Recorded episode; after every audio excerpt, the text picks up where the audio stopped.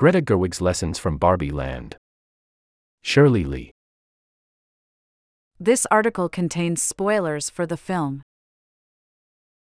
Barbie. As soon as I asked a question about Ken, my call with Greta Gerwig dropped. When the writer director of Barbie returned, she had no idea what happened. I suggested that, of course, merely mentioning Ken, the pining and overlooked doll played by Ryan Gosling, would cause a failure of some sort. Gerwig agreed. The world was like, I don't care, she joked. Enjoy a year of unlimited access to The Atlantic, including every story on our site and app, subscriber newsletters, and more. But the world cares very much about the movie he's in.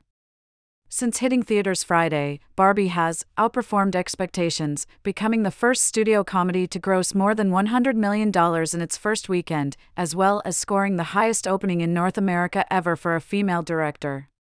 Audiences, many of whom dressed up in head to toe pink, packed theaters, even reportedly causing one to run out of concessions by Saturday evening. Never miss a story. Start your free trial. Uncompromising quality. Enduring impact. Your support ensures a bright future for independent journalism.